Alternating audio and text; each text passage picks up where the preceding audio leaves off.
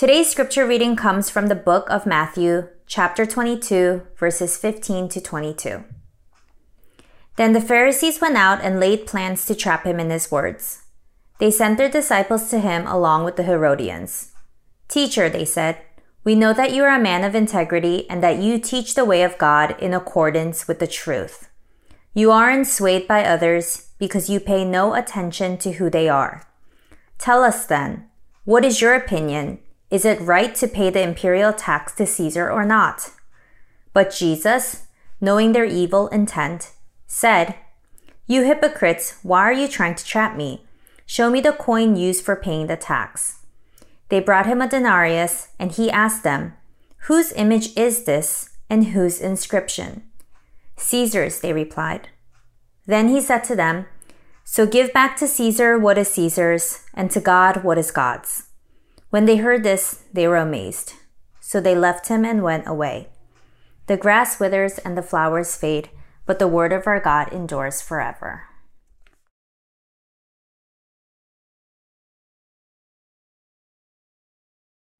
Hey everyone, great to be back. Uh, if we haven't met yet, my name is Aaron and I am one of the pastors at Exilic.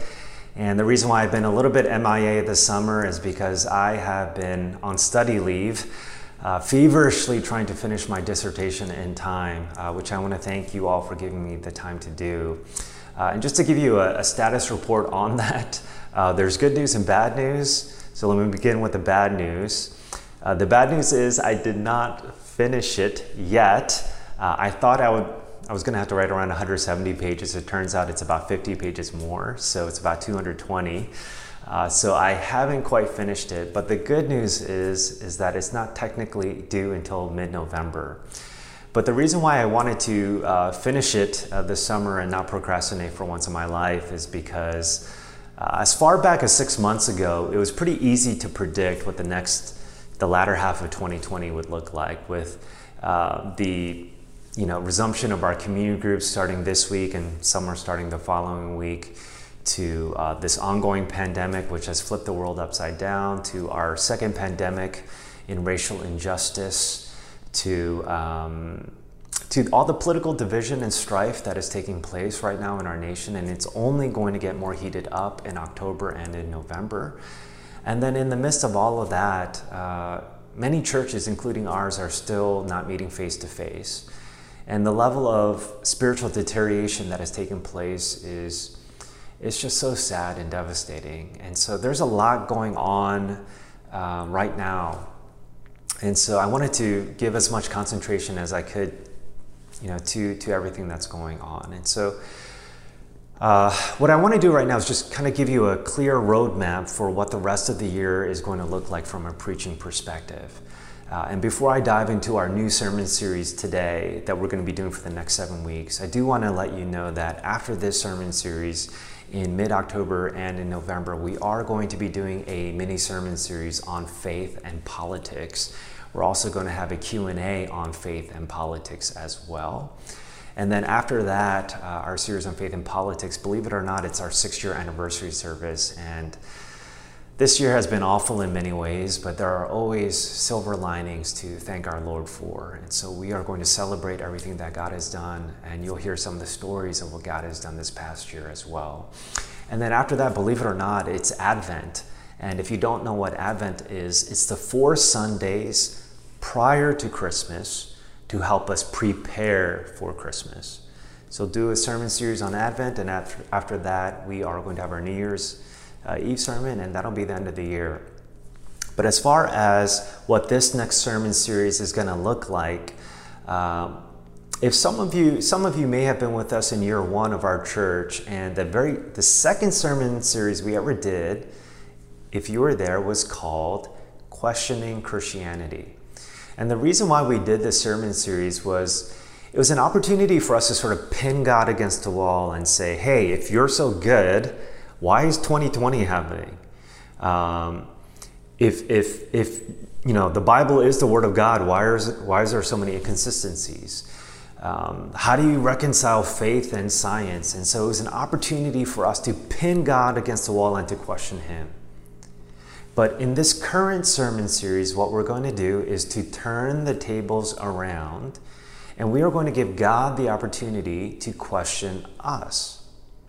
Now, if you weren't paying careful, careful attention to the announcements about uh, the announcement about this new sermon series, and if you're sitting next to someone right now, ask them the question, ask them this question How many questions was Jesus asked in the Gospels? Go ahead and ask them. He was asked 183 questions. Now ask your neighbor, how many of the 183 questions do you think Jesus actually a- uh, answered? And the answer is less than 10. It's somewhere between 3 and 8. So let's just take the higher number for a second. Let's say he answers 8 out of the 183 questions. That would mean that for about every 23 questions, Jesus only answers one of them.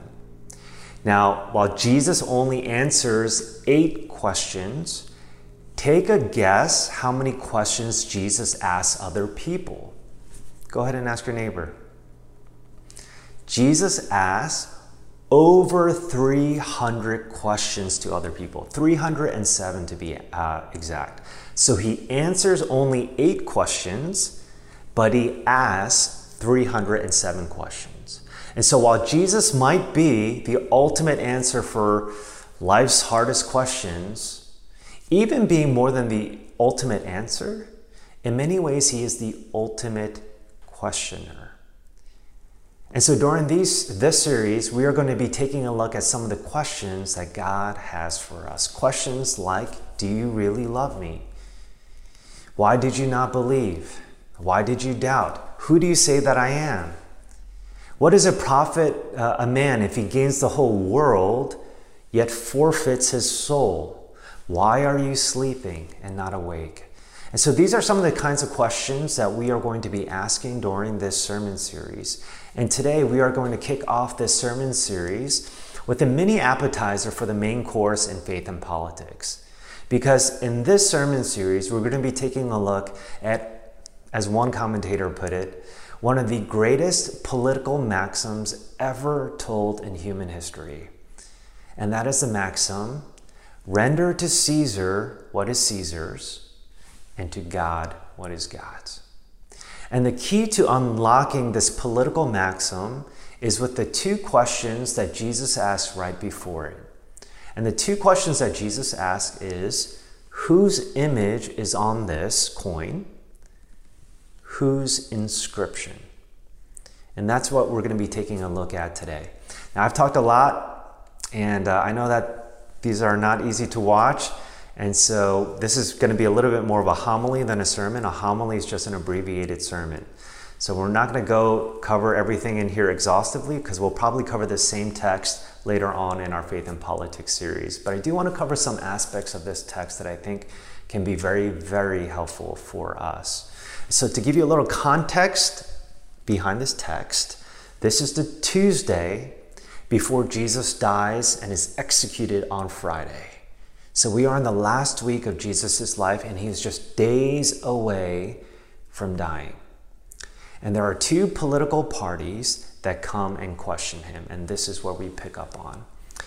Uh, in verse 18, verses 15 to 16, the story says this Then the Pharisees went out and laid plans to trap him in his words. They sent their disciples to him along with the Herodians. Tell us then, what is your opinion? Is it right to pay the imperial tax to Caesar or not? Now, here in these two verses, what we have are two opposing political parties. We have the Pharisees and the Herodians. And to give you a little context behind these two parties, the Pharisees were against Roman rule. They wanted the old days of Jerusalem restored again. The Herodians were also Jewish, but they supported Roman rule. So these two groups, these two parties could not hate each other anymore, which kind of sounds familiar. But as the saying goes, the enemy of my enemy is my friend. And both of their common enemy was Jesus. And because he was our common enemy, these two political parties joined and collaborated forces together to form an alliance, and they asked him this brilliant, brilliant question Is it right to pay taxes to Caesar or not? This is an either or question. This is a yes or no question.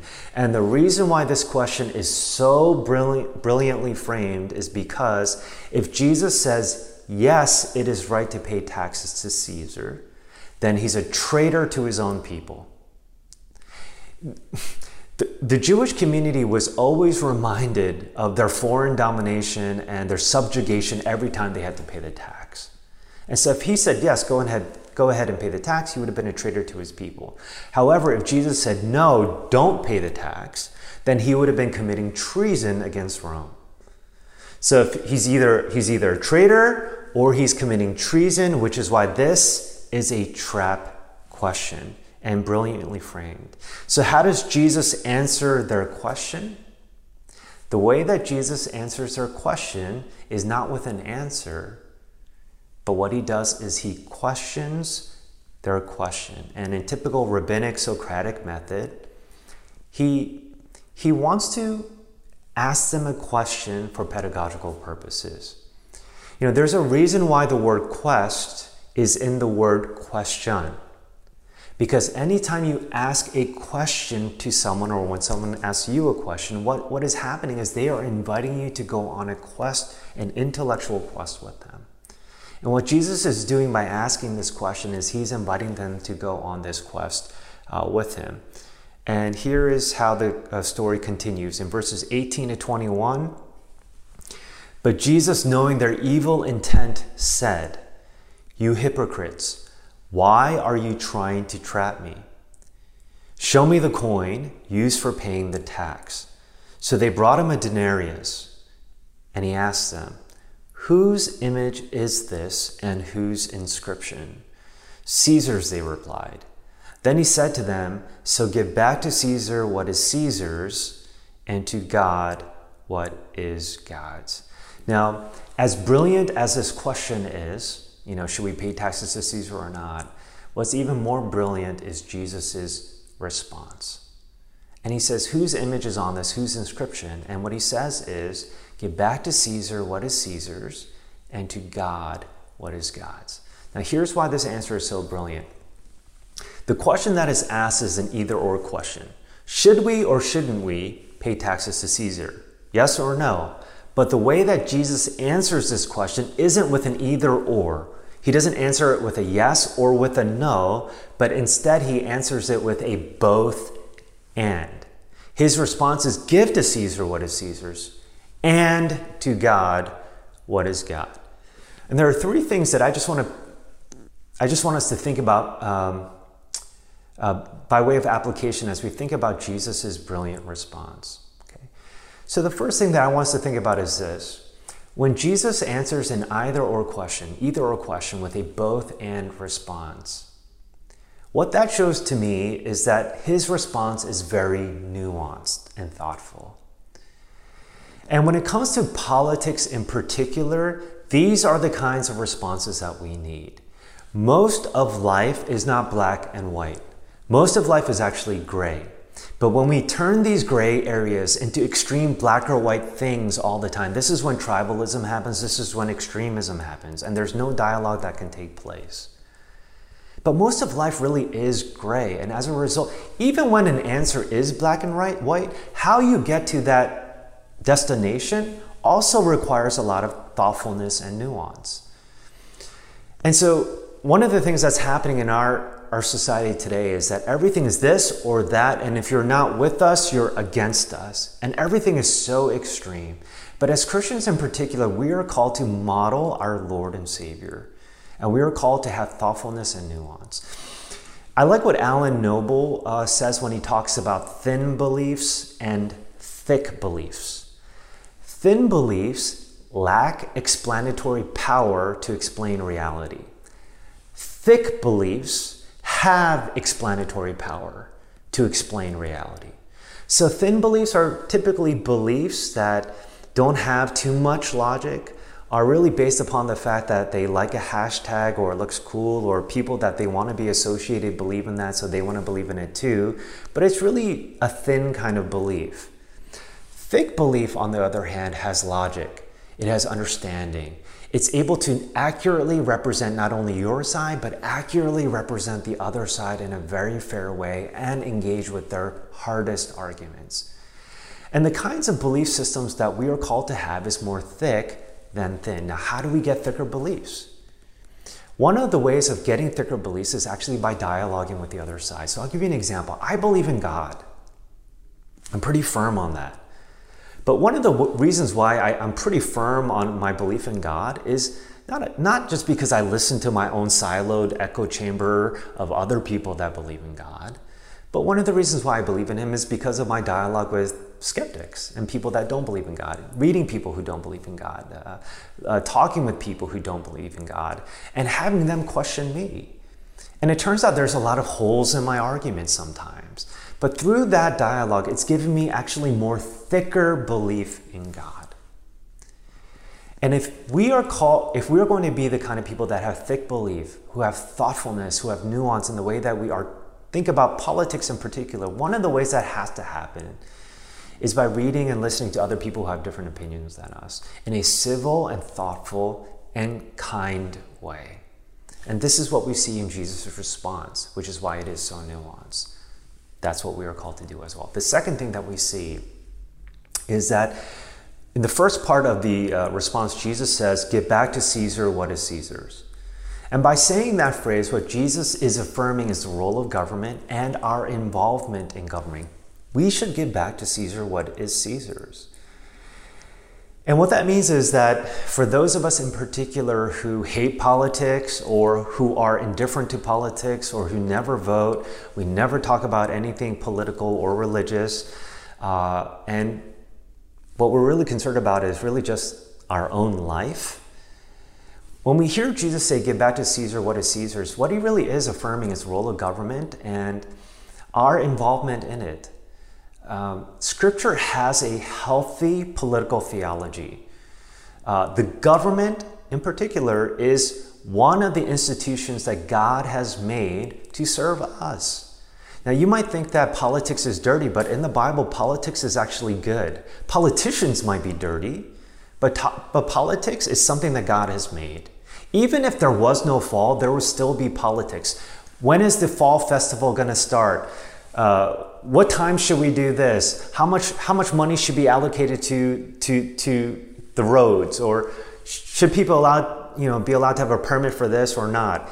There will still be politics. So politics in and of itself is a good thing, and, as Christians, we shouldn't be removed from politics. If anything, we should be engaged in it more. I like what Tim Keller says uh, in his article that he wrote for the New York Times called "How Do Christians Fit into the Two-Party System They Don't." And Keller says Christians cannot pretend they can transcend politics. Those who avoid all political discussions and engagement are essentially casting a vote for the social status quo. And when we do remove ourselves like that, I mean, it really is a form of privilege because, in a sense, you're saying that politics don't affect me at all. But politics does affect people. And even if you might not think that it affects you, it does other, affect other people. And if we are called to love our neighbors, we need to be politically involved. So we're not called to be less engaged as Christians, but we are called to be more engaged. And so for those of you who hate politics and are indifferent towards it, the Bible seems to suggest, and we'll talk about this more in the Faith and Politics series, that we should be involved in it in one way or another. The latter half, now the third application that Jesus says is this He says, Give back to Caesar what is Caesar's, and then he says, And to God's what is God's. Now, oftentimes when we hear this phrase, give to Caesar what is Caesar, and to God what is God's, we think Caesar things are over here, God things are over here, and they have nothing to do with one another. And this is where we might adopt the category of church and state, the separation of church and state. But rather than thinking of it this way, the way that I want us to think about it, uh, in light of this pericope in particular, is to think about it like this Caesar things are over here, and God things are all over here. Because if government is something that God has made, in addition to the institution of the church and the family, for example, all of this belongs to Him. All of this is under His sphere and His authority. So, yeah, give back to Caesar what is Caesar's. Give him his money. But give to God what is God's. And what is God's? What does God want? What is His? It's really everything, isn't it? It's our hearts, it's our minds, it's our souls, it's our bodies, it's our loyalty, it's our allegiance. It's everything belongs to God and not only uh, to us. Now, the question is why would we, why should we give our allegiance to God? What makes him a greater king than maybe a politician that we like that can potentially save our country? Just a few thoughts to think, to think about uh, particularly for those of you who are investigating Christianity. Why should we give our allegiance to God? Why should we bow our knees to this king and not any other kings? And I think, I think one thing that can really help um, unlock this passage is the two questions that Jesus asked prior to giving this political maxim, and that is this Whose image is on this coin and whose inscription? Now, we know a lot about a denarius because we still have them to this day. And when you, took a, when you take a look at the denarius, the image that was on the denarius was the image of Caesar Tiberius. And the word Caesar simply means emperor or king. On the other side of the coin, it would have said son of the god Augustus, Pontifex, Pontifex Maximus. And what that basically means is high priest. So when Jesus is looking at this coin, he's seeing a king. He is seeing a son of a god and he is seeing a high priest. The irony, because he himself is all those things. And what makes this passage even more ironic is that Jesus asked for a denarius. A denarius wasn't worth that much, but he didn't even have it. He had to ask someone for the denarius, and someone gives it to him, and he's holding up this coin looking at it. And here we see the difference between Caesar and Jesus. One has thousands and millions of denarius. The other king doesn't even have one. He has to ask someone for it. One king is sitting on a throne in Rome. The other one is totally homeless. He doesn't even have a place to rest his head. One is uh, uh, uh, uh sitting on this majestic throne, and the other one would eventually hang on a cross. The two distinctions could not be more polarizing. And yet, most people today did not even know that this particular Caesar was Tiberius or who Tiberius even is. But with this king, Jesus, billions of people have followed him throughout history. And millions upon millions still follow him to this day, bowing their knee to him. And the question is, why him? What makes him stand out the most? I think one of the big differences between this politician versus all the others is that he doesn't care about serving himself. What he really cares about is serving us and giving his life as ransom for money for many. The reason why he came was not to win an election. The reason why he came was to lose his life. And the reason why he came to lose his life and to serve us rather than be served is because of our sins. And friends, both you and I, we are sinners.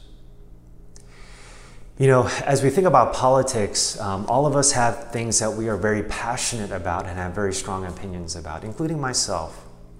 And some of those things are really, I think, a lot of us can agree on. For example, uh, I am totally against racism. But you know what? Even though I am totally against racism and so is the Bible, I have racist tendencies. I still do. I am totally for taking care of the poor, just like the Bible. But you know what? When they move to my neighborhood, I'm not, just, I'm not so sure if I want them there. You might be very passionate about a particular thing, but it turns out there are, and dogmatic about a particular thing, but it turns out there are certain things that are inconsistent about the way that we live uh, and the way that we act. And yet, even in the midst of those inconsistencies, what Jesus does is that he dies for our sins. He dies for the things that we virtue signal about, but it turns out there isn't much virtue in us at all. You might be totally against human trafficking, and yet you're still addicted to porn, which actually helps aid the human trafficking industry to a certain degree. I mean, the, the, the, the, the, amount of inconsistencies that are in all of our lives is glaring. It turns out that none of us are actually that virtuous. It turns out that some of us are pretty sinful. And it is for that reason Jesus dies in our place on a cross. He takes our inconsistencies on the cross and says, You're clean, you're forgiven, and there's no reason to live in shame anymore. And I'll close with this final analogy. Uh, most of us have played the game of chess before, and what makes a game of chess, uh, you know, pretty unique is that we have to, you got to protect the king at all costs. King is captured or the king loses, you lose the game. But when we think about what the gospel is, this king was not trying to hide or run away from being captured and imprisoned. But this king that we serve wanted to be captured. He wanted to lose his life. And the reason why he wanted to be captured and to lose his life was so that he can save ours. Now, as we think about what what all these different things, uh, the gospel implications for the way that we ought to live our lives. I think, at the very least, as we approach this uh, political season, I think one of the things that we have to do is have that same mentality, uh, a, a, humility that is about us, a posture where we come to serve and not be served. We need to have a kind of posture that has thoughtful answers and nuanced answers. We need to realize that when we talk to someone else that we disagree with, that they are made in the image of God and the inscription that is on them is that they are a son and daughter of God. We can't forget that because these people on the other side are the same people that Jesus died for as well. The more we understand our own sin, the more we will show grace to other people, just as Jesus has shown grace to us. Let's pray. Heavenly Father, thank you for um, this opportunity to um, just, you know, at least on a surface le- level, uh, think about this very important political maxim. And as we head into a very controversial and heated uh, season, may Christians in particular be at the forefront of showing grace, uh, be at the forefront of thoughtful answers and nuanced answers, and be at the forefront of what it means to love our neighbors, uh, even those that we disagree with. In your name I pray. Amen.